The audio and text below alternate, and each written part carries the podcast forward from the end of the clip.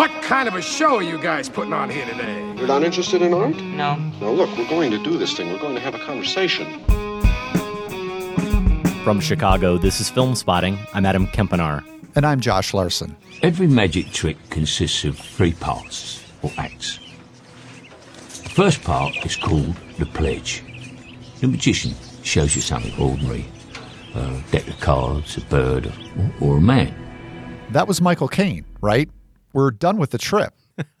that was Michael Caine with some of the opening narration from Christopher Nolan's The Prestige. We revisit the director's fifth feature as part of our Nolan Oeuvre review this week. In addition to that, we're going to recommend two new films that recently came to VOD The Vast of Night and The Painter and the Thief. That and more. Are you watching closely? Ahead on Film Spotting.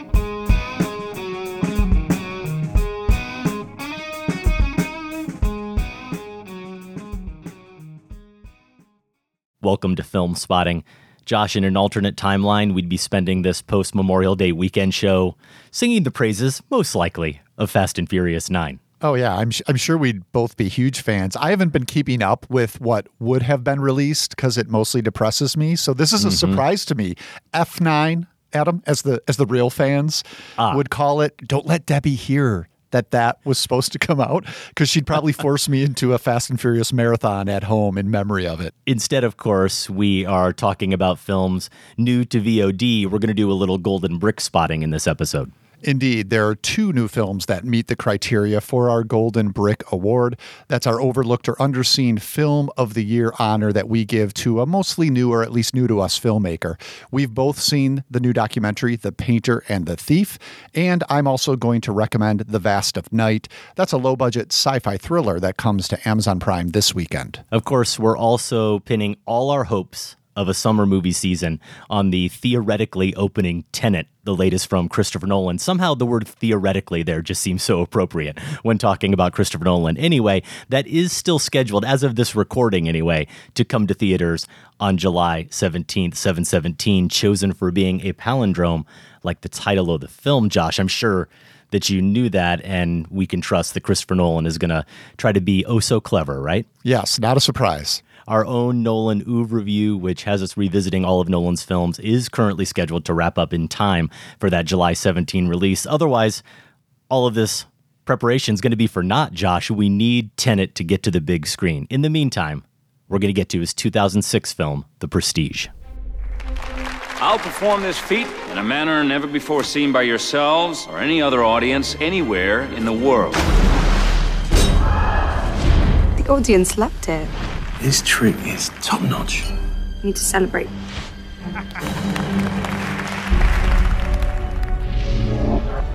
A real magician tries to invent something new. God.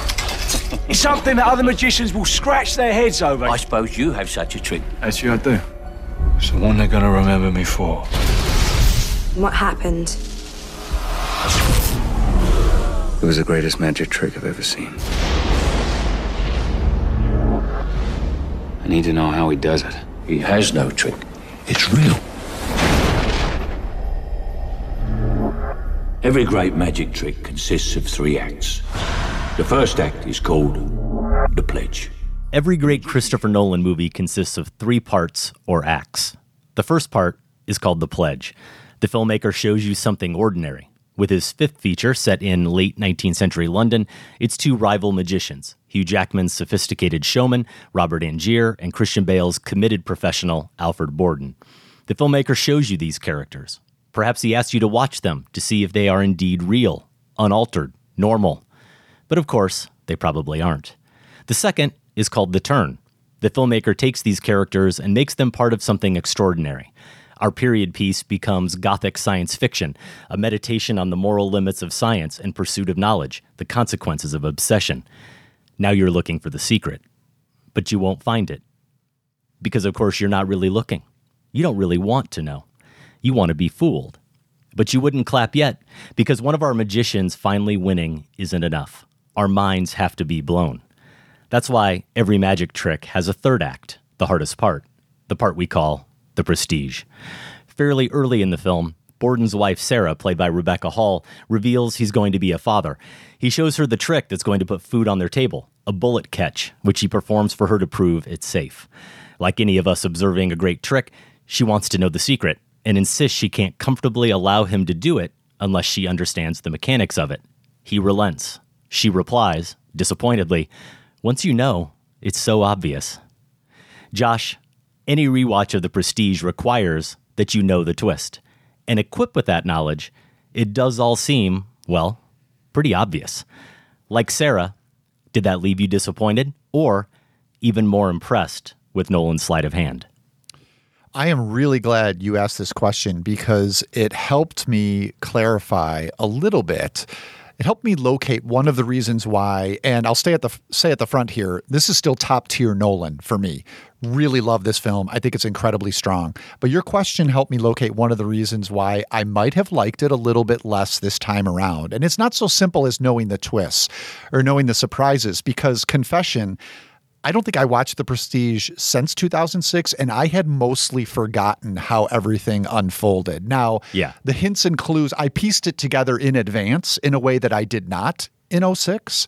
Um, mm-hmm. But it's different from not knowing anything. So I was still pretty much in the dark as this movie began. So it's not just that I knew the answers, uh, it's, and I'm not sure it disappoints even in terms of its reveals, but in comparison to something like, as before we started recording, you had mentioned The Sixth Sense. So, comparison to something like that, which we did revisit just last year, um, and is another case where it, it hugely depends on its reveals, its twists, its turns, its surprises. Um, I do think, in comparison to something like that, The Prestige is a little bit less rewarding the second time. And the basic reason for me is that my Sixth Sense rewatch had more aesthetic clues to soak up that were related to the mystery. So things like the color red, remember we talked about that, mm-hmm. or even the cold breath that you were curious about the first time, and it was a visual element that late you realize, oh, that represents the dead, uh, and you can look for that and feel it on the screen. So those were aesthetic clues to soak up. Whereas here in the Prestige, they're more narrative clues or or just narrative reveals to remember. So not so much to experience, but as I was watching the Prestige, it would be like when they revealed it, oh yeah, that's what this mm-hmm. means. And as ex- an example of this, I would say the journal entries. A lot of this unfolds as um, competing journal entries, and it's revealed that the writer knows the reader will read it one day, right? Twice. Yeah, in both cases. In both cases, we get that. And that's kind of a narrative plot reveal. Or even Bale's explanation at the very end and here, fair warning to listeners if you have not seen The Prestige, we are going to get into spoilers. Um, just seems natural for this oeuvre review and for this type of film in particular. So maybe um, watch the film and come back to this conversation. But another example of this I would give is Bale's explanation at the very end that he's a twin when he explains this all to Jackman, right? Um, that's kind of, it's a cool twist. And if you hadn't pieced it together before, um, it's it's exciting to understand, but it's also something of a narrative explanation rather than an aesthetic surprise or or something that's a little more textured. So I'll, I'd say it's still rewarding to watch those clues be cleverly set in place. One example to go back to Rebecca Hall's character, I really loved um, how she would repeatedly say to Bale's character, "Today you mean it." Yeah, about, you mean it about I love you. Time. Yeah, mm-hmm. yeah, because the first time I watched that, that was just kind of like a hmm, a curiosity, and right. the second time it holds much more power. Yeah. Um, so so I do appreciate it still, but it's not quite as formally interesting as the Sixth Sense. So hmm. so I think that's a distinction between the two, and maybe why the revisit for Sixth Sense was was a little bit more enjoyable, even though again, really love this film. Yeah, we'll definitely talk a little bit more about Rebecca Hall. And I think I had the slightly opposite experience to you, Josh, ironically, maybe I was more disappointed the first time I saw the film as we got to the reveal and all of that new information. As I got the exhilarating thrill of that twist, I looked back at my notes from my original review and I was positive here on the show, but I wasn't gushing. And I specifically said, at least in my notes, that in the end, I guess I'm stealing from myself, just like these magicians in the movie, Josh. I felt a little bit like Sarah once the trick was revealed to me. I actually just felt kind of stupid. Mm. I wasn't I wasn't amazed at the artistry. I was just kind of mad at myself for not figuring it out. But I do think, if I'm being honest, there was a complicating factor there, and that was I probably was a little bit mad at myself and feeling like an idiot because I'm pretty sure I did not fully figure it out. Yeah. Even as Nolan laid it all out, the characters gave it to me. Yeah. I still was swimming a You little had to, bit. My head mull was it, swimming. mull it over when you got out of the I- I theater. did. Yeah, I was in the Yeah, same place. exactly. But let me let me ask you this, Adam, because I, I think this is interesting. You described in your setup how we, you know, audiences riffing on the film, they want to be fooled. And I feel like people can watch movies like this two different ways. I'm curious which type of person you describe yourself as the person who does want to be fooled or the person who loves to figure it out along the way. Because I'm No. more of the want to be fooled person. Yeah, me Um, too. Okay. All right. So that's completely. Yeah. and that's yeah. why I fall for a movie like this, even when I'm watching it for a second time, the first time since 06, but I'm seeing it again and I fundamentally know what the trick is.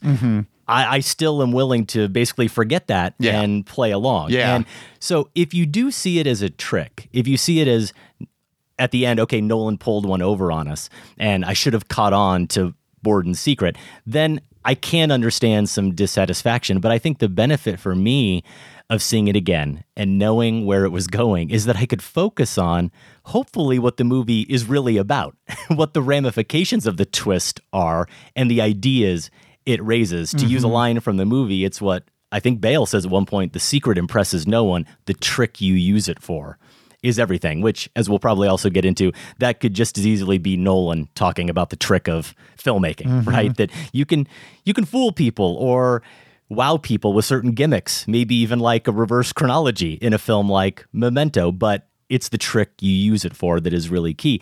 And in fact, Josh, what occurred to me this time is that Borden's secret his grand sacrifice, this notion that he's really been living his whole life. I was going to say it's a double life, but it's actually a half life. Yeah. You know, it's a part of him, and he never actually gets to fully explore the other part of him because he's divided up everything his family and his art, even as a magician.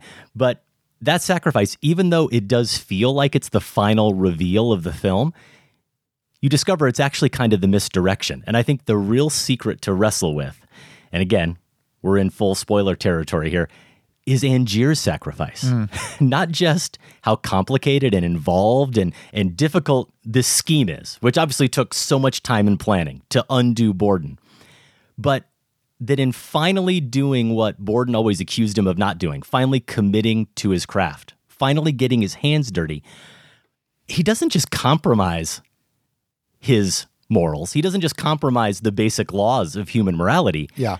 He destroys all notions of human morality. It's actually, if you sit back and think about it, fully comprehend it, it's actually astonishing to put yourself in Angier's shoes and consider the literal act of self destruction he makes the decision to go through with. Yeah. And I, I didn't recognize that and I didn't reckon with it the first time I saw this movie. I think I was too caught up in some of the other reveals. I was too caught up in Borden's secret and in the one upmanship. I think he got me. Nolan got me with his sleight of hand a little bit, maybe to the movie's own detriment, because I didn't fully think about the ideas at its core. And since we are in spoiler territory, in case it's not clear to someone, the implication for me of the end of the film, what we learn about Angier is, is that Angier that we're seeing get shot by Borden is not the Angier we open the movie with. No, that's my understanding, That's a clone. Yes. That's a clone of Angier, and it might be at least the hundredth, maybe more. Yeah. Clone. Like he he has decided that for this act, and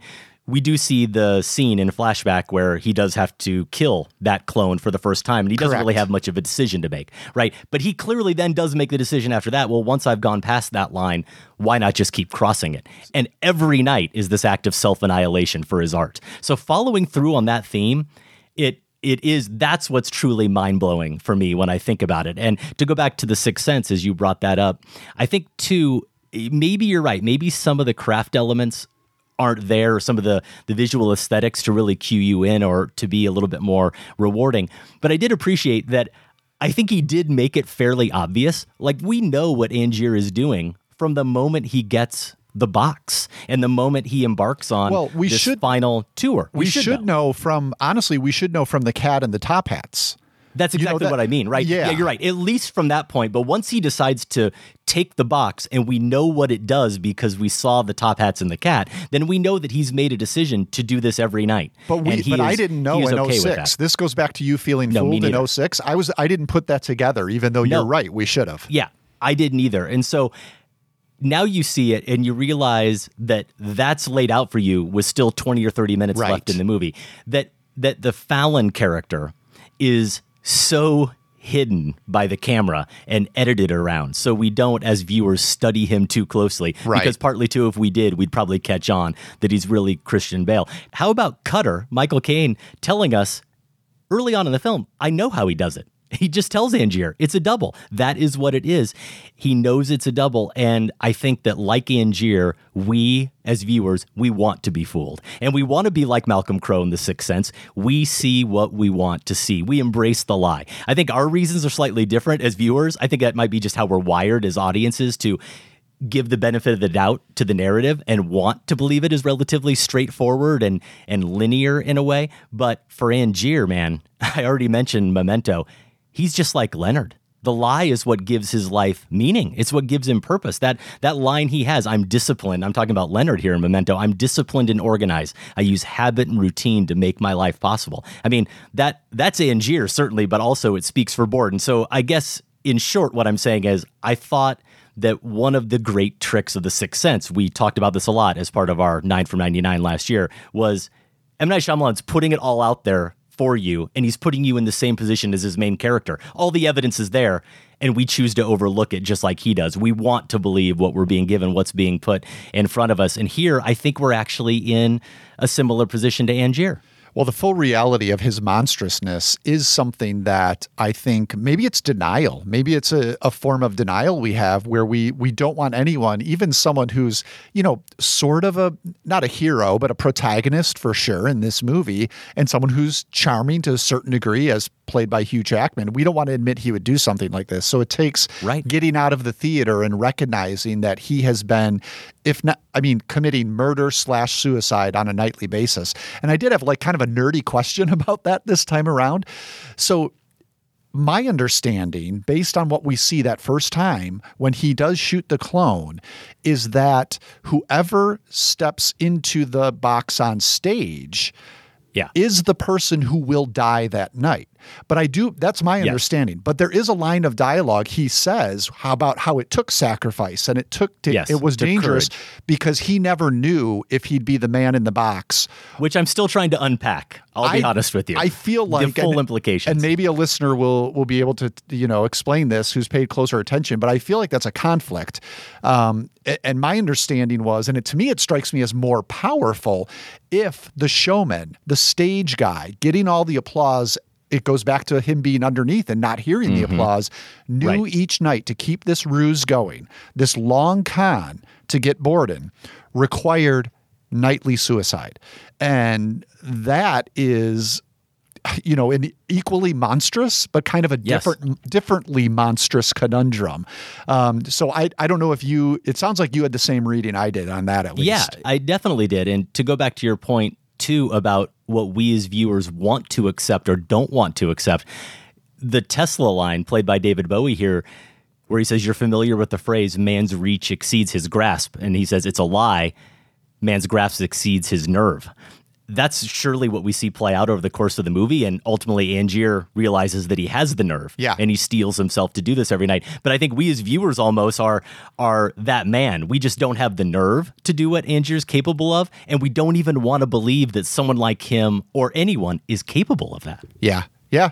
So let me back up and, and state, you know, kind of where I was at with the film in 2006 and why, for me to say that this was a little bit less of an experience is not a slight on the film at all, because I, think at the time, again, coming after Batman Begins, I would have claimed this was Nolan's best film in 06. And I think that was partly because for me, it was a return to Memento form. I had loved Memento, was thrilled by Batman Begins, again, as sort of a, a kid who grew up on superheroes. Um, and this was a, a new way to approach them, I thought.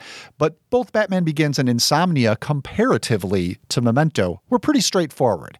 And I was so excited about this new filmmaker who made Memento that when I got this, and it seemed much more in the vein of Memento, but maybe a little more. I don't know if polished is the right word, but it's in a it's a bigger scale, bigger production. Um, it, it just it knocked me out, and I I loved it. Um, now, even if I don't say it's probably maybe not Nolan's best film. Um, I do think it might be his most Nolan-esque, and that's because it's got the narrative layers and the convoluted timeline we think of. These themes you and I have already discussed: obsession, mainly in the lengths, the places obsession will take men. We have more traumatized protagonists, both of them doubly traumatized. Tr- you know, triply if you include the Borden twins, um, and then adding on top of this these bold visuals that we've come to uh, ascribe or expect from Nolan. Here, maybe it there aren't a ton of them, but the ones that we get, and I'm going to go back to the top hats, those top hats in the in the field, or the light bulbs glowing in the snowy field, um, are just when you say the prestige, instantly I see the top hats.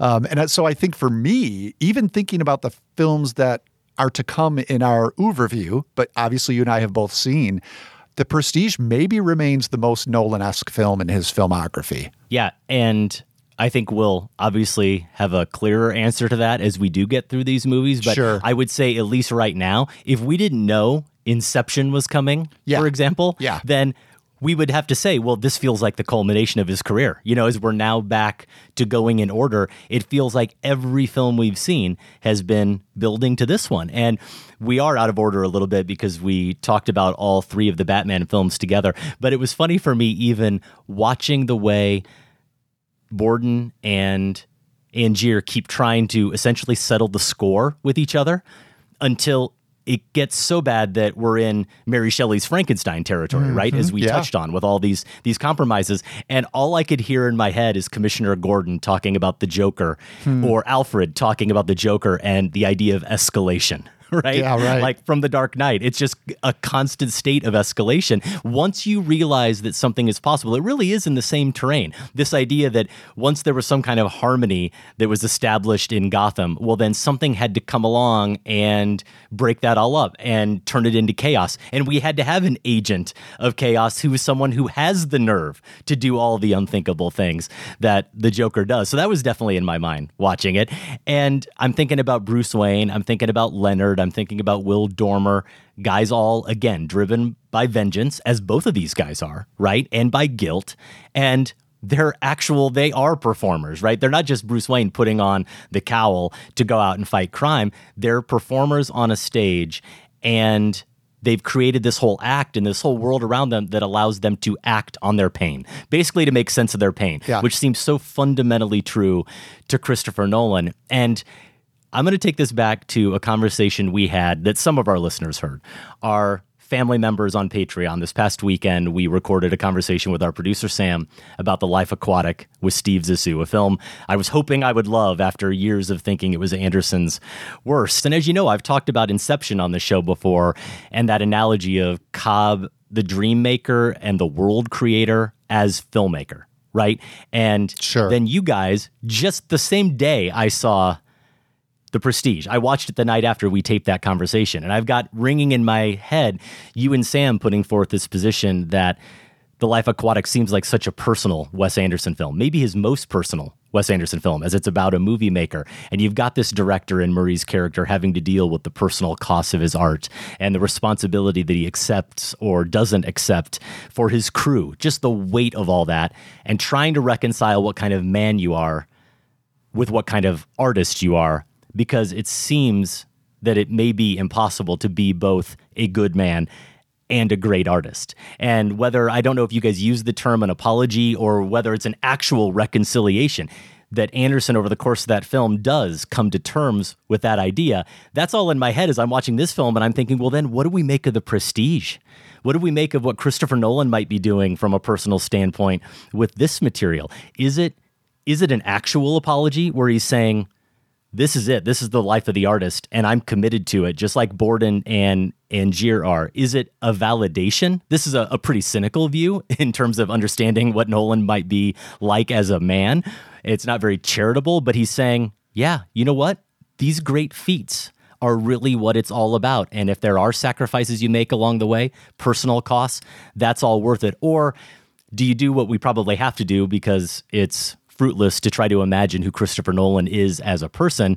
We we take it out of that realm of trying to understand his psychology and we just look at it as an exploration of these ideas, right? I mean, at the end, we get that line where he says, The audience knows the truth. and Angier says, The audience knows the truth. The world is simple, it's miserable, solid all the way through. But if you could fool them, even for a second, then you can make them wonder. And that sure seems compatible with a filmmaker, with the idea of a filmmaker like Nolan making all these films we're talking about that are so bleak, that have in a lot of ways a very miserable, pessimistic worldview.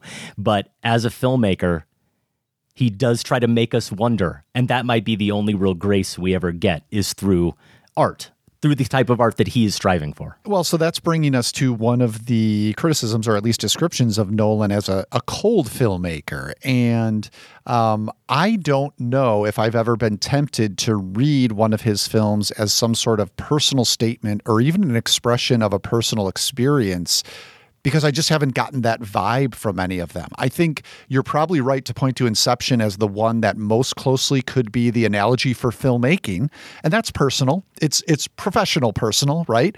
Um, but these other concerns that are more private personal or psychological personal, those elements are in his movies, but I do think it's something that um, is not one of the strengths of his movies. Let's put it that way.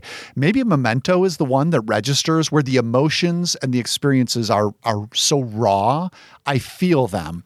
Um, the Prestige is another movie, again, for how much I like it, where I would say the emotions are somewhat mechanical, or they almost feel required mm-hmm. because Nolan, uh, as a filmmaker, knows, especially when he's working at this scale, you know you're you're a mass audience filmmaker at this point and there are elements people are going to expect and some of that might be romance. Um, some of that might be uh, you know um, family relationships. And i think we get to you know one thing that struck me with the prestige is that the the dead wife or the dead lover thing it's a little more problematic in retrospect. Mm-hmm. um, and by that i mean before this was something we got pretty much just in memento right? If we had come to the prestige new in 06. But now we're watching it again in light of The Dark Knight Rises, where that happens, in light of Inception, where that happens, right? If I'm remembering Inception correctly. So this also brings us to the performances, I think, and back to Rebecca Hall, who I know you wanted to get back to.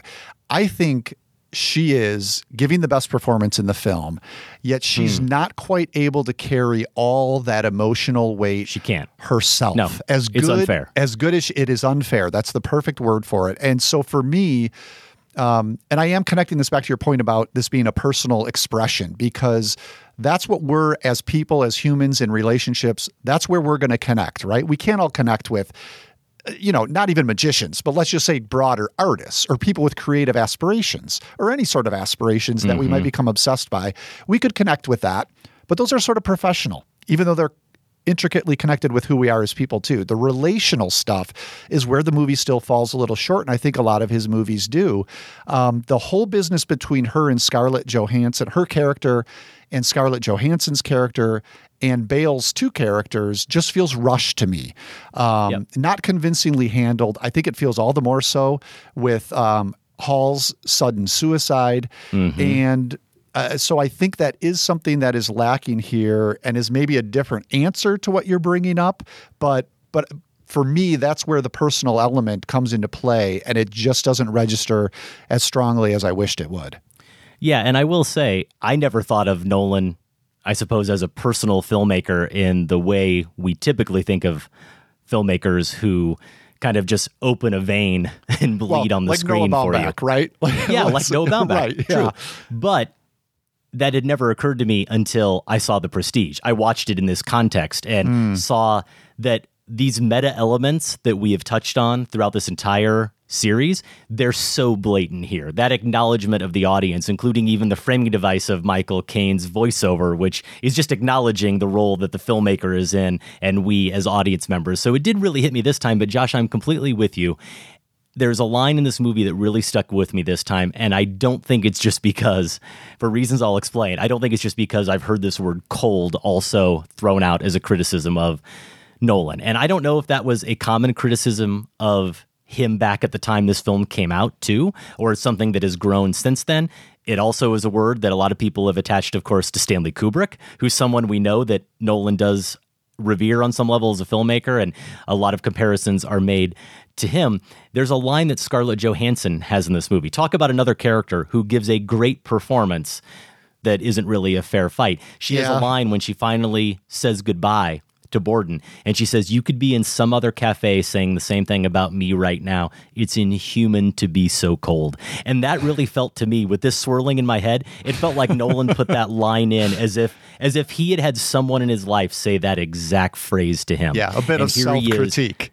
Yeah, self critique that he puts Yeah. he puts in the film. And I'll say about Johansson too, she's so good as an actress even in 2006, and she has so much life brimming through her that hmm. I do believe her. Even though the hmm. movie completely marginalizes her, I believe every every moment that she expresses anything that seems like an actual human emotion in this film. And so that's what I want to get to. Where the coldness does creep in for me, Josh, in this movie, is that if Nolan really wanted to reconcile, I think, in a truly meaningful way, the man and the art, personal happiness versus professional success and ambition, if you want to make it more cliche, the head versus the heart, he gives us the elements and he even tries to make them very prominent. Yes. But it turns out they're just window dressing. Yes. They're, they're parts on the chessboard for him. Correct. And I am talking about Borden's daughter and I'm talking about Sarah.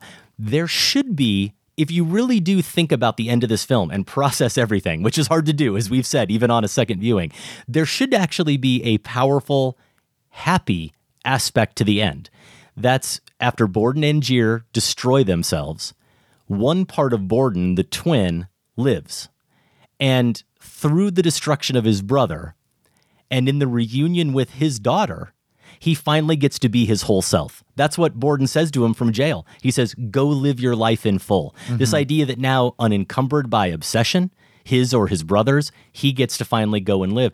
And that moment at the end when the daughter and the father reunite, that should stir something in me as a viewer. Just like it should stir something in me when I see Sarah hang herself. Right. When she dies, I should really feel something, and and I never do. There is No. a truly mechanical aspect to it. Your word there, Josh, is right. And this is a film I've touched on already. It feels the most like Memento to me, and some of that is the flashback structure, where you also feel like you pop in sometimes on discussions from a character's past, only so Nolan can provide a story element that's necessary to pull off the grand trick. But there's nothing about those scenes that does actually have emotion underpinning it. And it does all feel too cold and too calculated. And I think that's a sacrifice Nolan makes that's unfortunate because the film would be stronger for it. Well, it's it's unnecessary, is what it is. So so you're right. I had the same response, and what that's a reveal. You know that that's kind of a, a tell in this movie of tricks that it's not really what the movie is interested in. It's not Right. interested It's in not. the family or the daughter. It feels like, as you said, it needs to be. Now, let me be clear. I also don't think Nolan has to be interested in that. I am not saying Mm-hmm. that every great movie has to have a strong marital relationship or a strong family dynamic. Um, again, it, I get the sense that. Um, as a filmmaker, perhaps he felt this was a necessary element in this story. As I don't think we've mentioned yet, this is adapted from a book. So maybe it was in the book that is by uh, Christopher Priest. Nolan wrote the screenplay with his brother Jonathan. And so they're just including it as part of the story because it was originally there. But let me, you know, not to get ahead of ourselves, and I'm curious to see if I have this reaction when I see Dunkirk again. But I think one of the things I love about Dunkirk in retrospect, Adam, he doesn't even try to include Yeah. that stuff. And that's Now- why I love Memento. and he doesn't as well. He doesn't have doesn't to try there. Yeah, he doesn't have to in Dunkirk because obviously you know it's it's men in battle the whole time. Um, so it wouldn't make sense to kind of foist that upon the film. Um, but yeah, and Memento has a little bit more of it as sort of you know again that the dead wife syndrome, um, but not as much as here. And so. Uh, this isn't something if it's not a strength of yours as a filmmaker um, maybe you don't have to try to include it. Although it's also admirable to see if you can pull it off, you know? Yeah. Um, so you well, have he to gives say us that. just enough to care about the characters, but really only to care about them when we realize that they're not characters. Yeah. So I'm I'm going to have to and I'm a big fan of Scarlett Johansson and have been for a long long time, but I I do have to disagree. I I just don't think the movie serves her poorly, but I don't find her convincing in her scenes either. And maybe it's especially that moment where she has to be an unconvincing actress with Borden, you know, and we're supposed to see that she's a bad actress, and it's just too close to some of the other scenes that we get. Um, Hmm. I don't know if I had that reaction to it, Josh, It's just more because on her. I mean, it's more on the movie, I should say, than her. To be fair, Yeah. Um, yeah. but I well, there's think- just two different versions of that scene, even. Like, I don't really know in some ways what I think what they- would be the bad acting versus the good acting. Well, know? and I think they use maybe that's part of the problem. I think they use the same exact footage, and so that because they know they can. But I think we should get to the um, talk about Bale and Jackman as co-leads um, because I'm someone who has, and I haven't quite specified exactly what it is, but a little bit of an aversion to Christian Bale. I think he just he just tries so hard, so obviously hard. Um, but I think he's great here. I think he's perfectly cast as this obsessive risk taker, as the pure artist. You know, you get a sense like this is how Bale would talk about acting. The way that uh, his character talks about magic um, and performing. And so I'm with him all the way in this film. Jackman, I think, is great when he's the showman on stage. Like that's probably what got him the part, right? Yes. When the great Yes. Danton is supposed to be um, exactly this guy who would bring in the crowds, and he's just there's there's a big gap between that and say the scenes where he's reading those journals and is suddenly understands he's been had and he you Yes. know blurts out the anger I know. I, a very, you know, that's got to be one of the hardest sort of scenes to perform is you're all alone, no one to react off, and Yeah. you're responding to a piece of paper. So, you know, more power to him, but it's there's a big gap between that and when he's on stage. Ladies and gentlemen, much of what you've seen tonight may be termed as illusions or entertaining trifles. Alas, I cannot claim this next feat as illusion. Watch carefully. You will see no trickery. No trickery is employed. Merely a technique familiar to certain citizens of the Orient and various holy men of the Himalayas. So that's another part of this film, Josh, that we saw exactly the same way. I was really surprised because I can't recall ever having a negative reaction to Hugh Jackman. And it's not as if I'm negative overall or think it's a terrible performance, but in comparison to Bale, Yeah. it it really doesn't hold up at all. And I think that, you know, Bale's giving a great film performance. He's playing someone who's a little bit impenetrable. And as an audience member, we're just we're staring at that camera and we're trying to understand what's in his head. And Jackman, I agree. I think he's expressive and too theatrical to a fault. I felt like the performance, I suppose, was a little bit too hammy. And that does work when he's the great Danton on stage, but off stage, it doesn't. So I too was really struck by the disparity in those performances. And I think we're both acknowledging they're very different characters. But even in those moments where Angier is supposed to be just as dark and brooding. Yeah, that's what it is. and- And enigmatic as as Borden. He's just not giving you that element, unfortunately, Yeah. to play off of as a viewer. Now, it's funny. I was having a conversation over Slack with Sam, and he liked the movie, but didn't love it. This is definitely mid or second or third tier Nolan for him. And he's doing the Sam thing when there's a movie like this that he's just not buying. He's nitpicking it apart, right? So all weekend we're going back and forth on different things. And most of it I'm arguing with him on or trying to explain that it's all accounted for, that it does make sense, it's in the movie. And we're talking about Jackman, and I say to him, I can't believe you haven't pointed out the biggest actual flaw with this movie, which is the performance that he gives as Root, the actor. like like how all of a sudden it's just a Saturday Night Live character who shows up in Oh, but 1890s London. It brings some levity that's so No, I know. And Sam, of course, yeah. Sam, of course, just like you, Josh writes back and goes, Of course I loved it. yes. It was like, I mean, we're we're really due for a little bit of lightness, and then he shows up, and I thought I thought it was great, teeth, man. The teeth, yeah. Those teeth. Well, and, I don't know. You know, we and one more performance we should note is Bowie. I mean, how good is Oh, yeah. Bowie in a couple of scenes, and precisely because you would never know it was David Bowie. Nothing is impossible, Mr. Angier. What you want is simply expensive. If I were to build for you this machine, you would be presenting it merely as illusion. Well, if people actually believed the things I did on stage, they wouldn't clap, they'd scream. I mean, think of sawing a woman in half. Mr. Angier, have you considered the cost of such a machine? Price is not an object. Perhaps not, but have you considered the cost? I, I mean, obviously there are a few features that maybe would give it away if if you didn't know going into it, but really it's the it's the sort of subdued presence and serene and kind of resigned to the state of the world, but per- Totally. but pursuing his obsessions anyway. Um, that he brings a full character in just a couple of scenes. So I want to just note on hit a few notes of sort of technical things we've been tracing throughout our overview, like cinematography, music, editing, because it's interesting to see. Nolan's collaborators and who he's working with here. Uh, the cinematography by Wally Pfister, uh, Memento, Insomnia, did the Batman films. Um, those foggy Colorado scenes, I've already mentioned them, I think are the visual high point for me. Just gorgeous. Uh, and really, how about that lamp?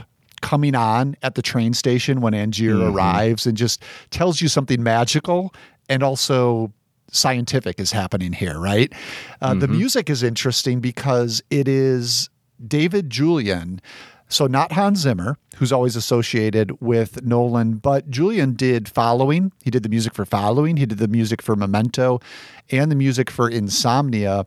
It has similar ominous tones, I think, to Zimmer's work, but is probably a bit more restrained in its employment of them. And then one more thing I wanted to throw out there is just the editing by Lee Smith, who joins Nolan on Batman Begins, so the previous film, and then sticks with him since. There's a really nice sequence here when Michael Caine is training Jackman with the disappearing dove trick. And the mm-hmm. way they show us is we go back and forth to Jackman learning it from Caine and then demonstrating it himself later to a theater owner trying to book the theater. That was a really skillful way of taking us as viewers through the process of the trick and then also moving the narrative along. Because I did feel you know, this is a plot heavy film. And one of the sort of hiccups I had is getting through all the machinations of the plot could be a bit of a slog at certain points. But here it was a real skillful way to kind of just move us quickly through it. Yeah, I think that's a great point. And I had two quick hits, and one of them was definitely tied to the editing. There is a real economy to it that I appreciate. And I'll give one example, though there are many. The fact that we discover Borden on stage at some point has now rebranded himself as the professor. And the movie doesn't devote any time to that. We don't get that aha moment. It's not like he's sitting in the workshop one day and he says, I need to create this persona. Right. And this is what I'm going to call myself. He just all of a sudden is that on stage. And we understand as viewers, based on the science aspect, at least the the way he's kind of fooling the audience with the theatrics, it seems scientific. So he's going to call himself the professor. The movie doesn't otherwise get bogged down in it. There are a bunch of scenes like that and moments that Nolan gives you maybe about 12 seconds, and just in that 12 seconds or less, we really do get everything we need to know to get us through the rest of the narrative. Yeah, it goes back to that "Are you watching closely?" idea, which That's you know it. should not only be a tagline for our overview, but really it's it's kind of it is true of every Nolan film, you know, because it's not just because they're tricky, but they they often kind of formally and they reward that sort of attention. I, I think of Bale at one point saying, "A real magician tries to invent something new," Mm-hmm. and that's maybe for me the key line in terms of this being about filmmaking, because I think Sure. what we've seen so far, even with something like Insomnia, which is many respects a genre film, um, but there are elements to that where you can see him trying to invent something new. Certainly did with mm-hmm. Batman Begins. It's it seems to be what he sets out to do with each of his movies. Absolutely. I mean, really, it is probably what any filmmaker, what any artist should always endeavor to do. The other part I wanted to mention is that touch of the blind assistance and the Oh, way when that. that. When that blue light crackles and you see it reflected in their eyes. I mentioned in the setup this going into gothic horror territory and there is of course undeniably that Frankenstein aspect to it and that's the moment where it becomes true horror Yeah, almost. yeah, it's It- great. It really, it really does give you that sense that oh, Angier has turned into something demonic. He's gone That's somewhere dark. Yeah, yeah, definitely. somewhere so dark he is he is crossed over into another realm when we see those blind assistants in their eyes. So that that reminds me of a question I wanted to ask you actually back to Angier. Do you think he's he's essentially I mean, we do see that he's the real villain, right? The whole narrative kind of goes that way. But I wonder if you think it's not so much that he's monstrous, a murderer in the ways we've discussed, but do you think it's cuz he's cheated in in the magic world because he's he's essentially employed science, right? Rather than deception or illusion, or do you think what he's doing it's still a form of deception, I guess. I don't know. It struck me if that was like maybe that is a that's on top of his other sins is the sin of cheating at magic in a way by using this this box. I don't yeah, know. It's interesting to think about. For me, I just can't help but tie it to that idea that Borden expresses at the beginning, which is the whole act is really just commitment. It's all about committing your entire life to it. So And he the wins then. So he wins. Yeah. He wins that way. Like even though you're right, he's the villain and and he's broken all sorts of, as we said, laws of humanity. Somehow he's the most professional. He proves Hmm. himself to be the most professional He's- in the end. he's gone the by having that commitment. Yeah. Yeah. He yeah, I guess that's true. Previous Nolan Oeuvre-view entries are available at filmspotting.net. There's a link right at the top of the page, or click on episodes. Next up, in a couple of weeks, we will get to 2010's Inception. If you have seen The Prestige and agree or disagree with our thoughts, you can email us feedback at filmspotting.net, or you can find us on Twitter. I'm at filmspotting. Josh is at Larsen on Film. Somehow, even amidst theater closings across the country, Adam and I are going to pull reviews of two new releases out of our hats. Some Golden Brickspotting is up next, plus Massacre Theater. Stay with us.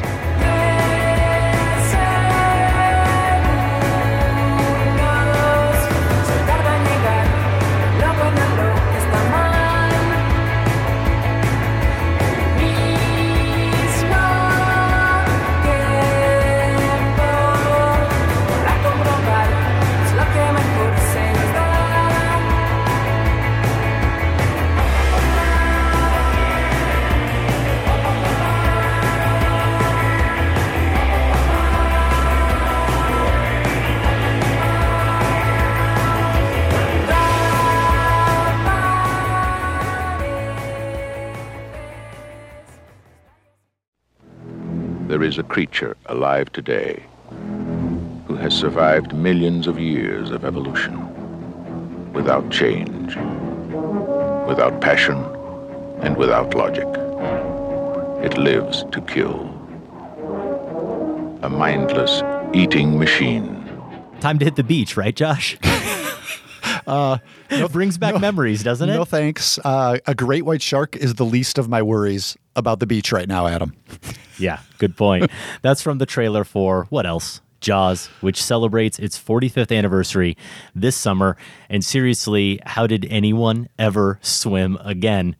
I'm saying that just after watching the trailer, never mind the whole film. I mean, I distinctly remember what my life was like after seeing Jaws and imagining even being in the deep end of my local swimming pool that somehow my feet couldn't dangle too far into the water. Yeah. I mean, Little Silver Lake in Michigan, where I went every year, Adam, as a child, suddenly became shark infested, let alone just over the sand dunes was Lake Michigan. And you know that was crawling with them. So, yes, really scarred my childhood. Next week, we'll have a 45th anniversary Sacred Cow review of Jaws, a film that is in the Filmspotting pantheon and has been going back to the very early days of the show, which means other than making one top five where we cheated and allowed it in when we did our top five Spielberg scenes. Jaws really has never been talked about in detail on the show in the past 15 years. So it seemed like a great idea with it celebrating its 45th anniversary in June. We're also going to take this opportunity for a very special power ranking edition of the Filmspotting Top 5. We've only ever done this for the Chris's, and now we're doing it for Spielberg. Seems right. Yeah. I love that the Chris's is how we christened this segment. It's just perfect. Well played. We're going to power rank the five decades of Spielberg's filmography. So look forward to that next week. The current Filmspotting poll over at our website, filmspotting.net, was inspired by that Spielberg power ranking. We're asking this question You can only save one decade of Steven Spielberg's output. Which one do you go with? Josh, lay out the options again. All right, with a few highlights from each decade. From the 70s, you've got Jaws, Close Encounters. The 80s gives you Raiders of the Lost Ark and E.T. Here are three major films from the 1990s Jurassic Park, Schindler's List, and Saving Private Ryan. The 2000s, Spielberg had AI Artificial Intelligence, Minority Report, and Catch Me If You Can.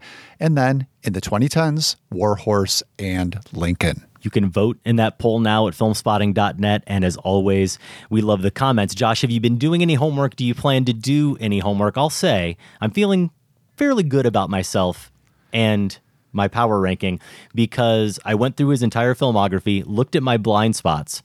I've already checked one off. I have one more I'm going to watch, even though most people say it's a film that probably isn't worth seeing from Spielberg. That's always, but that's one mm. of the film from the 80s. And I'm going to check that off. And then that will give me this sense of comfort. Yeah. I will have seen every film of his from every decade except one. So if that's not clear, it means every film from the 70s but one, Right. from the 80s, 90s, like each decade, there's Yeah. one movie I haven't seen. I've seen all the rest. And I feel like the one I haven't seen, most people would excuse me for. So I have a good foundation for approaching this top five. I would be completely comfortable if I were in your position to to rank to power rank his decades. Um, always though. I'm curious to hear what you think about it. I have fond memories, but again, that's one that I saw, I think, in 89. So essentially, as a kid, I am going to do homework because this enables me to become a Spielberg completist. Ready Player One is the only one I have not seen, it turns out. I thought there might have been one or two that I missed in there, but um, yeah, never got around to that. So I don't know how much that will shift my power rankings. Um, from what It I won't. understand, it won't. uh, but I do want to see it. You know, I like to be a completist. So yeah, that's my homework coming up. Yeah, that is the irony too of watching always. There's no way that whether that film is a masterpiece or an all-out debacle, it's going to change how I rank the 80s. Right. Yeah, I doubt So it. So it's pointless in a lot of No, ways. no, but you should. it will do make me feel good. You should do It'll do make it. me feel good. I'll be as close to a completist as I'm going to get for this list. Every two weeks over on our sister podcast, The Next Picture Show, you'll find a new movie pairing, a recent release, and a classic film. Tasha Robinson, Scott Tobias, Keith Phipps, and Genevieve Koski, the great hosts of that show. This week, it's part two of their I'm with the band pairing. So they'll be discussing the new How to Build a Girl that stars Beanie Feldstein. And previously, they talked about Cameron Crowe's and Adam's beloved, Almost Famous. New episodes of the Next Picture Show post every Tuesday. You can find them wherever you get your podcasts, and there is more information at nextpictureshow.net. Want to give a shout out to Michael, Mark, Amanda, Philip, Paul, Jack, and Jasek, all new members of the Filmspotting family over on Patreon this past week.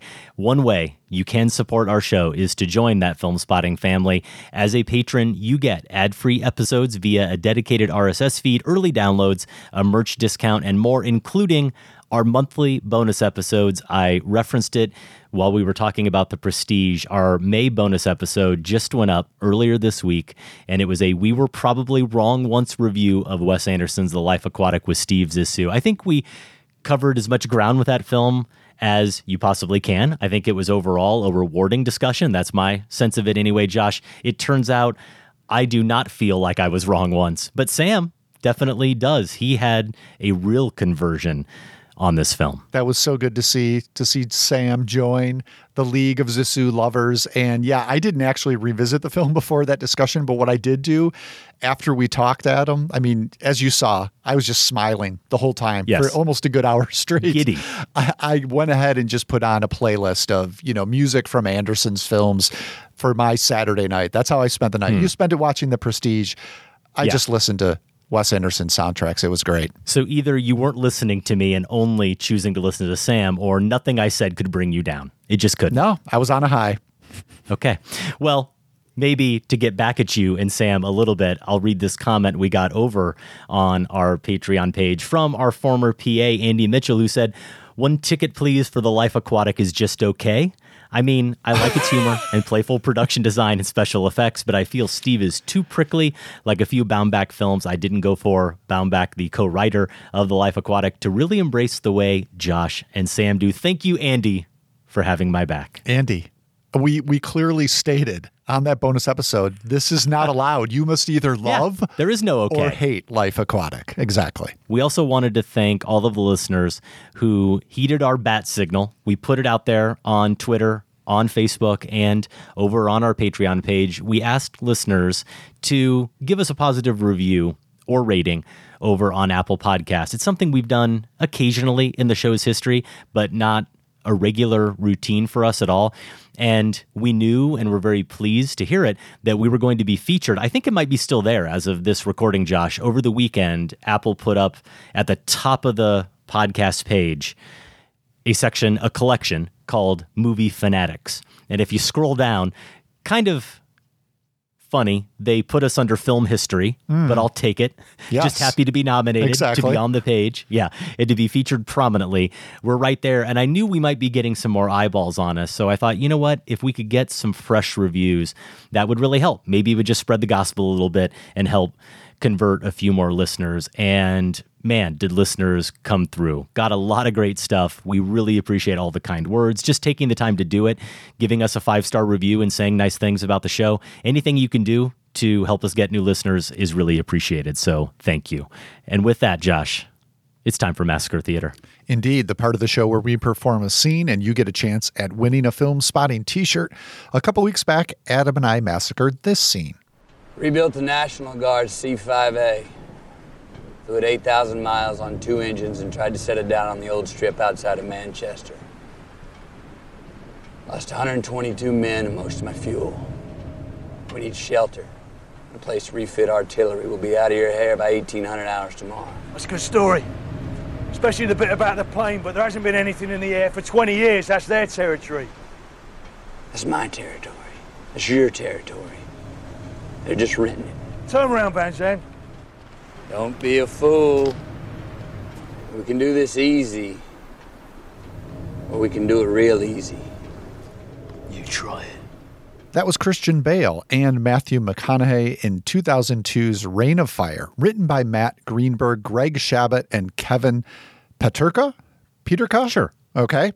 Uh, three guys took a whack at that one. It was directed by Rob Bowman. That massacre, part of our Nolan Dark Knight extravaganza. So, why that scene from Reign of Fire. Let's see what listeners came up with. Mike Bowders in Durham, North Carolina says, I have to assume it was chosen due to the casting of two Christopher Nolan veterans, Christian Bale and Matthew McConaughey. Renaming one of the characters Cooper is, of course, a nod to McConaughey's character in Interstellar. Thanks for keeping the podcast going during this crazy time. Thank you, Mike, for that. Here's a note from Aaron Newworth. This is a movie where Matthew McConaughey chomps on the butts of cigars while Christian Bale does what he can to hold some of it back in one of his first big budget summer movies. Even a young Gerard Butler doesn't have much to say compared to an all in McConaughey, who shaved his head in preparation for taking on giant dragons in post apocalyptic London. Saying all of this out loud, it truly is a shame this movie isn't even a guilty pleasure. But just looking at the misleading poster again, which features multiple dragons seemingly taking on helicopters in massive firefights, none of this happens, is upsetting. How does this connect to the Dark Knight trilogy episode? Well, as mentioned, you have Bale starring in a summer movie. The film features something of a large scale, like Nolan's films, I suppose. You have flying, feared beasts taking on its enemies. Much like the plot of Ra's al Ghul, the story focuses on attempting to burn civilization to the ground. That's all I got. Thanks for all the shows.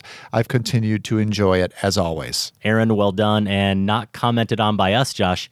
I too shaved my head to prepare for that role. I don't know why I didn't get any extra points for that from you. Uh, you laugh at him, but it's about to come to that for me.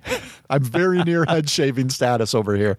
Alfredo Gutierrez in Compton, California, wrote in both Adam and Josh butchered these performances, doing no justice to McConaughey's introduction into the film. Just kidding. I got a good laugh out of it. The scene in the film where they perform Star Wars for the children is awesome and reminds me of the many things we have to do while in quarantine to maintain our sanity. So, I, of course, having not seen Reign of Fire, did know what Alfredo was talking about. In fact, thought maybe he was deliberately trying to mislead me, but I Googled it and you can watch a scene where they reenact scenes from Star Wars for the kids. And I think there is a nice tie there to some of the ways we're all keeping busy right now. Um, and it, did that encourage you to go ahead and watch Reign of Fire anytime soon, Adam? Has any, no, it did not. None of this. No, it did not.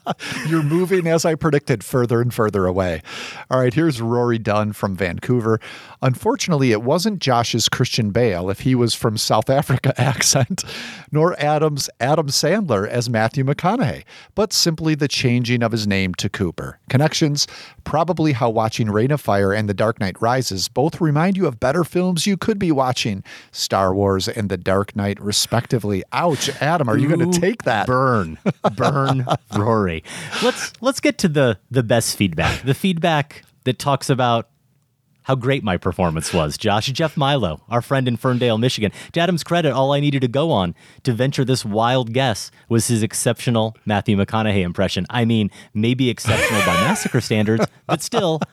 Bravo. I, I, think that's exactly right. It was good by Massacre Theater standards. Here's Ryan Cam. He's in New York City. Amazingly enough, I recognized Matthew McConaughey before I even knew the movie. Good job, there Adam. You go. Thank you.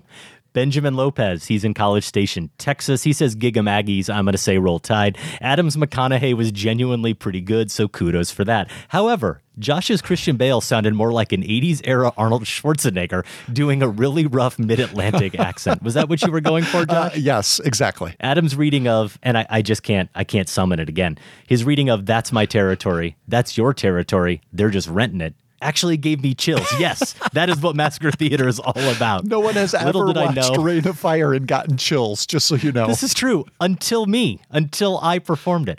Little did I know how big a role those two leads would have in my film upbringing as I came to love Christian Bale as well via Batman Begins and The Prestige only a few years later.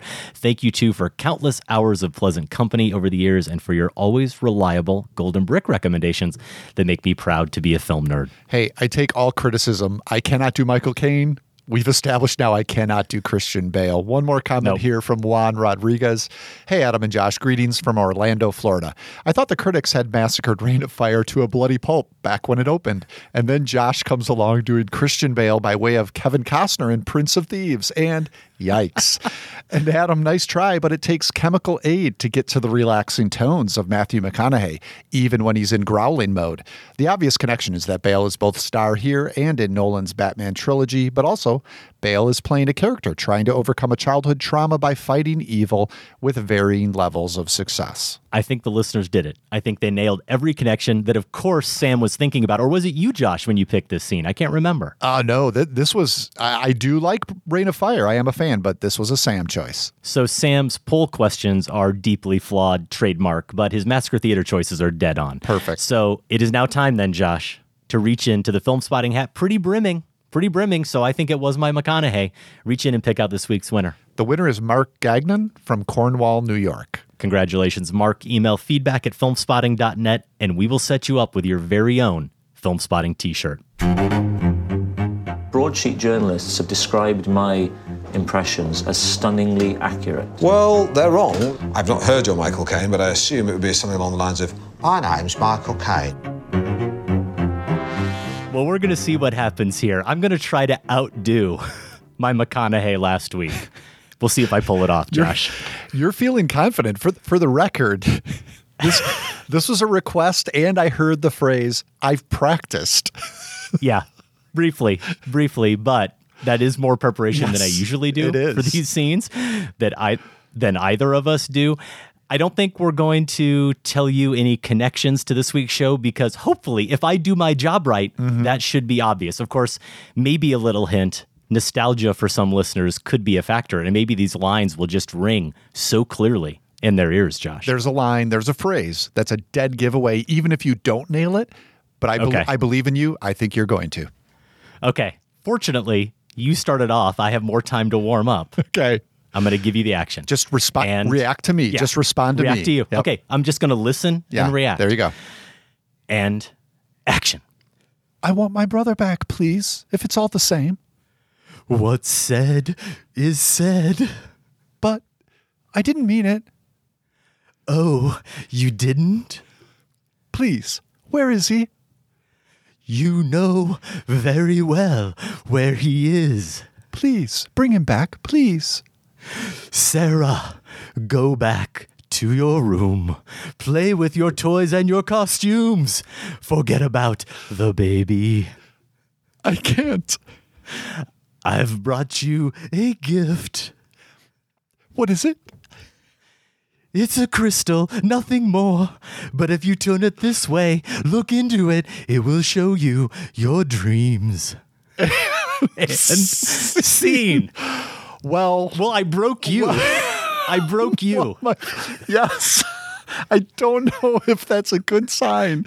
Um, the closer you got to singing, the cl- Yeah. the closer you were. The closer, I know. I think you were still light years away. Well, that's fair. that is very fair, but I think I think we're going to get a lot of entries, Josh. I hope so. if you know what film we just massacred, email the movie's title. It's so much fun to talk like that. Email the movie's title along with your name and location to feedback at filmspotting.net. Your deadline is Monday, June 10th. Yikes. The winner will be selected randomly from all the correct entries and announced in a couple of weeks.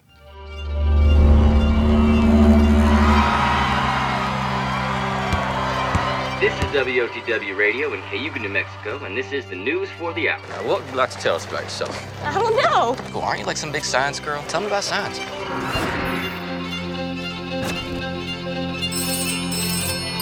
Everett, it's Faye, and the sound came through the board and interrupted your radio show. What a sound. What's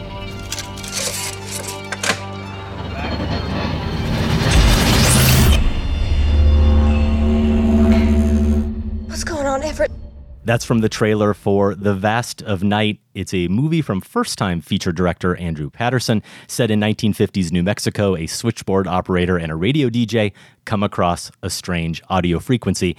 The film has been playing the festival circuit since early last year. It played Slamdance and Toronto, and also the Chicago Film Festival this past year. It comes exclusively to Amazon Prime this weekend. And Josh, you've seen it and you're a fan. I am a fan, and I think it's a golden brick candidate because of the formal inventiveness of this. It actually begins as uh, we see this kind of retro TV set, 1950s TV set that the camera moves in on, goes into the screen as we realize it's showing this TV show called Paradox Theater. So, obviously, like a Twilight Zone sort of thing. And the episode we're watching is entitled The Vast of Night. So, we go into the TV and suddenly we're essentially in the show. Um, and then, yeah, proceeds with the story that you just set up. Um, which is fairly straightforward, familiar from 50s, 60s sci fi, but it has two formal, interesting formal elements these extended single take sequences where the camera follows those two characters, sort of walk and talk sequences um, that are really interesting and kind of showy as they walk through town. And then there are two instances in this movie where we get extended monologues from characters. One is when someone calls in to Everett's, he's the disc jockey, his radio station, and tells a story that's related to these this signal that's in town and obviously aliens come into play and and he talks about his experience and we just see Everett's face for like a minute or two as we hear this story. And then there's another instance where the two main characters visit an older woman in town, a recluse, who shares her story that's related to the signal they've been hearing. And it just sits, the camera sits again on her face. And for one instance, it even goes black. And so we're just listening to the audio, we're listening to stories. And was what was kind of cool for me about that is that I don't know if you ever listened to like old time radio drama, Adam, but this was a thing when I was a kid and we would take road trips as a family. My parents would buy tapes of like The Shadow and these really old fashioned radio shows, and we'd listen to those. And it reminded me very much of the style of that sort of drama. So you've got radio dramas at play here. You've got cinema, obviously, and you've got this television element, and it's a really cool formal experiment. I don't know if it's entirely successful as you know a story or a narrative about these characters um, you feel kind of distanced from them i would say um, but yeah as this kind of formal experiment and something with some nostalgic elements it was really enjoyable and I'd recommend it. I look forward to seeing it. The Vast of Night, currently available on Amazon Prime. Next up, a documentary, one I think that may also bring some elements of formal inventiveness The Painter and the Thief. Two paintings were stolen from a gallery in Norway today. The paintings were stolen in broad daylight. I don't know what to think. Uh, we had his name from the court papers. You might know who I am. I'm just a curious person. What made you do it? It was your masterpiece. The Painter and the Thief is the second documentary feature from director Benjamin Ree. His new film documents the unusual relationship that develops between painter Barbara Kysilkova and Carl Bertil Nordland, who was arrested for stealing two of Kysilkova's most valuable paintings. Now, the unique twist here is that Kysilkova and Nordland become friendly. This happens after the artist asks the thief to pose for her. So, Adam, you're the one who came across this and watched it initially and suggested Mhm. it as a Golden Brick nominee. And I immediately understood why. Documentary, it's about art, and it has kind of a, a formal inventiveness in how it goes about telling that story. So, clearly, I saw the reasons why you were drawn to it. Um, But Mhm. did it did it follow through on those in, in in a way that was rewarding? Yeah, it definitely did. And I finished it without knowing anything else about Benjamin Ree. And I didn't know if this was, in fact, his second film or his first film. I knew that I wanted to at least throw it out as a golden brick possibility. And he qualified as someone who was an emerging filmmaker because he wasn't on our radar at all before. But I immediately went to IMDb after I finished the movie and I saw that he made another documentary, one prior in 2016 called Magnus. And I looked it up and it's a profile of a chess champion who I believe at this point is still the world chess champion. His name's Magnus Carlsen from Norway. And I did a search on my TV and it's on Amazon Prime for free and it's only 70 minutes. So right after I finished The Painter and the Thief, I put on Magnus. And it's definitely a more conventional documentary, feels in a lot of ways like a first documentary, though still a really fascinating subject. And I do give Ree credit for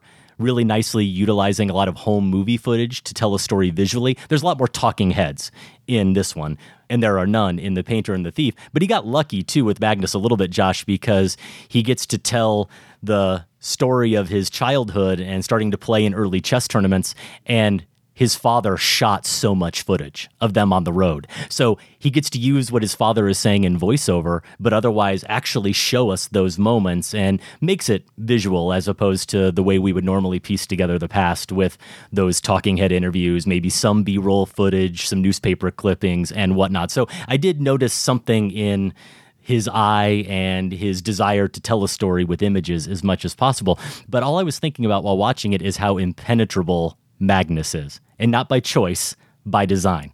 Who he is as this young chess champion, the way his brain works, he is just not someone who's going to open himself up to a camera or to anyone really. You know his his family is comfortable around him and he's comfortable with them but he's not even giving them that much. They mm. talk about how he can just go off into his own world and he's thinking about chess moves and he's not really engaging with them. And there's one line Josh you'll understand why I'm talking about Magnus here in relation to the painter and the thief.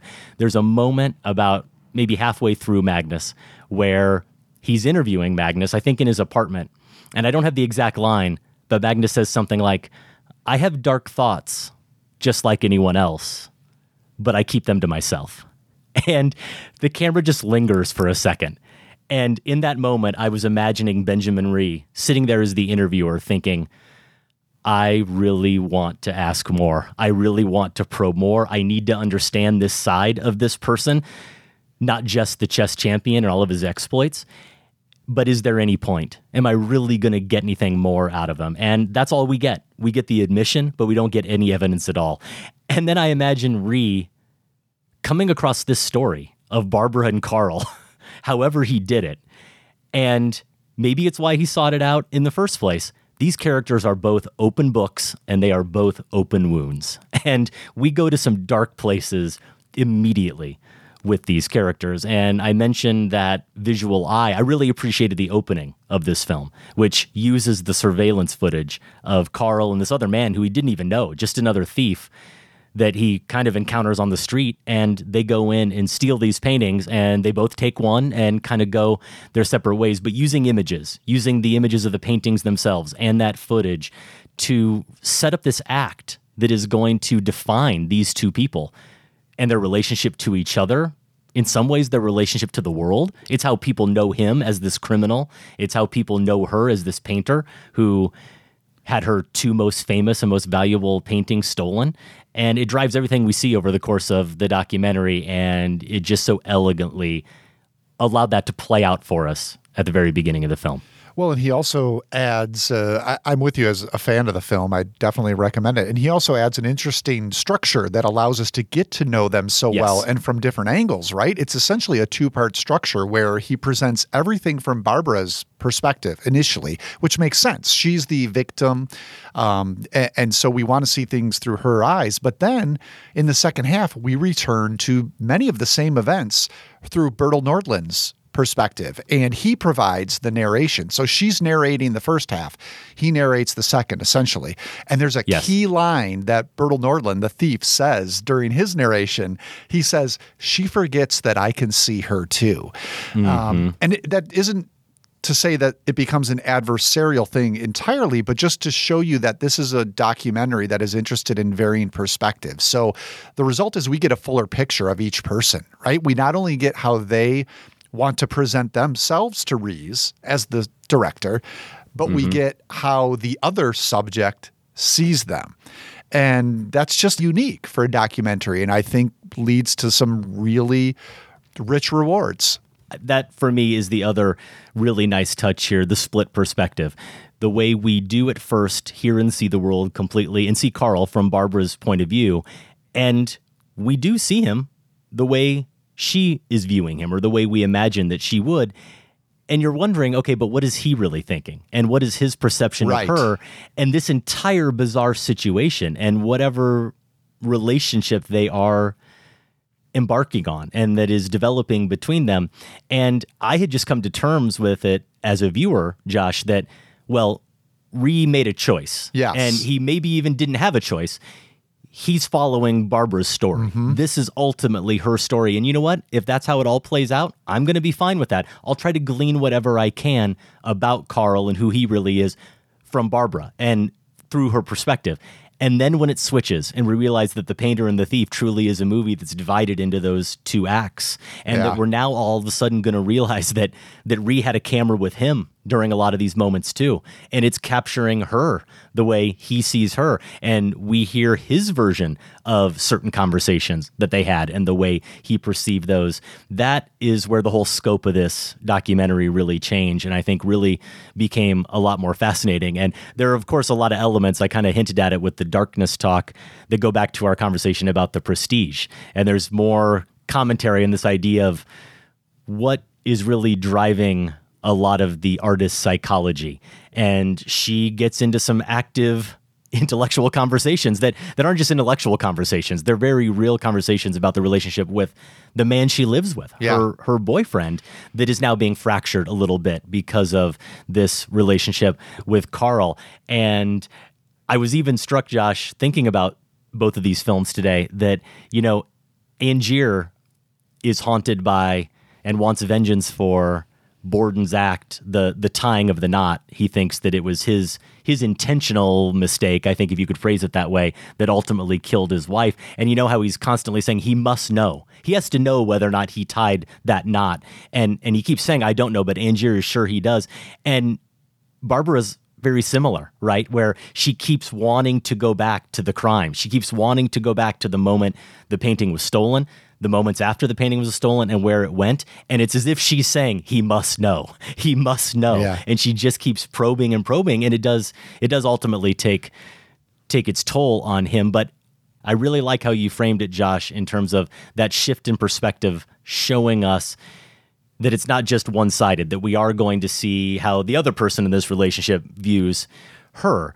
And that ties in so nicely with what is probably the most profound emotional moment in this film, which I think is fairly early on when she has painted that portrait of him. Mhm. And at this point, we're still definitely trying to figure out what we think of Carl Yeah. and what we Oh, make of sure. him. And it's and it's hard probably not to see him as as the thief that he is and a person who's always been in trouble and he's a little bit scary and a little bit intimidating. And she unveils this painting and his reaction and the way Ree captures it, just steady on him, letting him and the two of them have that moment together.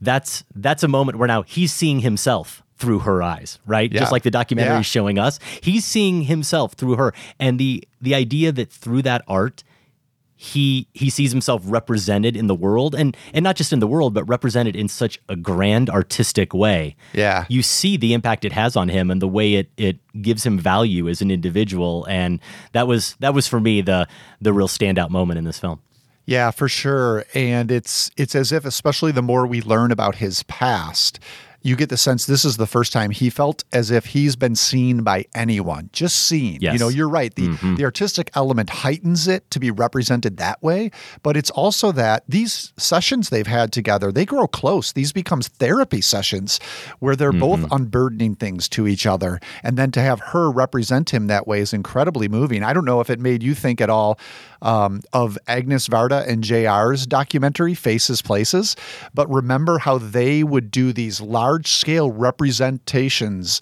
um, of, you know, just everyday people, but the billboard size portraits or photographs, I should say, reproductions. And then they would bring these people out and show them, and it would be incredibly overwhelming to them. Um, Yes. yes, because it was art and because of the scale, but also in some of these cases because these were just people going about their daily lives trying to make Right. ends meet. And suddenly someone came and said, I see you. This is what you look Mhm. like to me.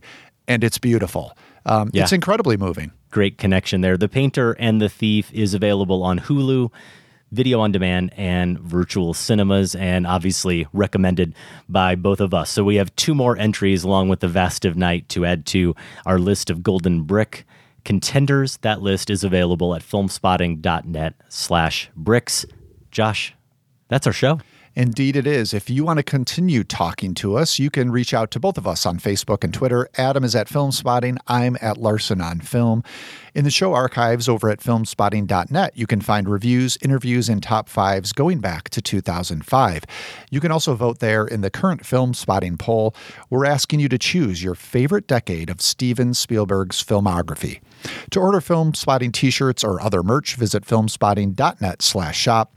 And you can subscribe to our weekly newsletter at filmspotting.net slash newsletter. You'll hear our power rankings of Steven Spielberg's best decades next week on the show, as well as a 45th anniversary Sacred Cow Filmspotting pantheon discussion. No pressure here, Josh, of the summer hit that really changed everything for Steven Spielberg and for cinema, Jaws. Probably one of the films I've seen the most times in my life. So, yeah, eager to watch it again. I'll be ready.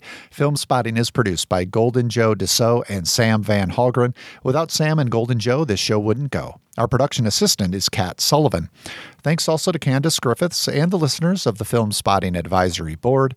And special thanks to everyone at WBEZ Chicago. More information is available at WBEZ.org. Our music this week is from Spain's Melenas. It comes from the new album Días Raros. More information is at melenas.bandcamp.com. For Filmspotting, I'm Josh Larsen. And I'm Adam Kempenaar. No. That was terrible. No. And I'm Adam Kempenaar. That was terrible. I ruined it. I ruined it. Sam, edit that. And I'm Adam Kempenaar. Thanks for listening. This conversation can serve no purpose anymore. Goodbye.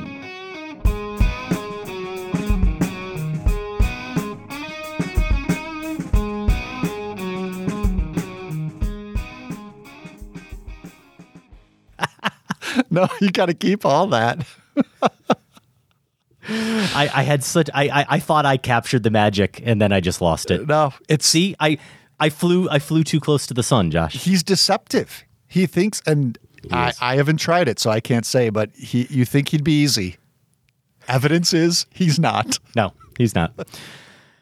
Filmspotting is listener supported. Join the Filmspotting family at filmspottingfamily.com and get access to ad free episodes, monthly bonus shows, our weekly newsletter, and for the first time, all in one place, the entire Filmspotting archive going back to 2005. That's at filmspottingfamily.com.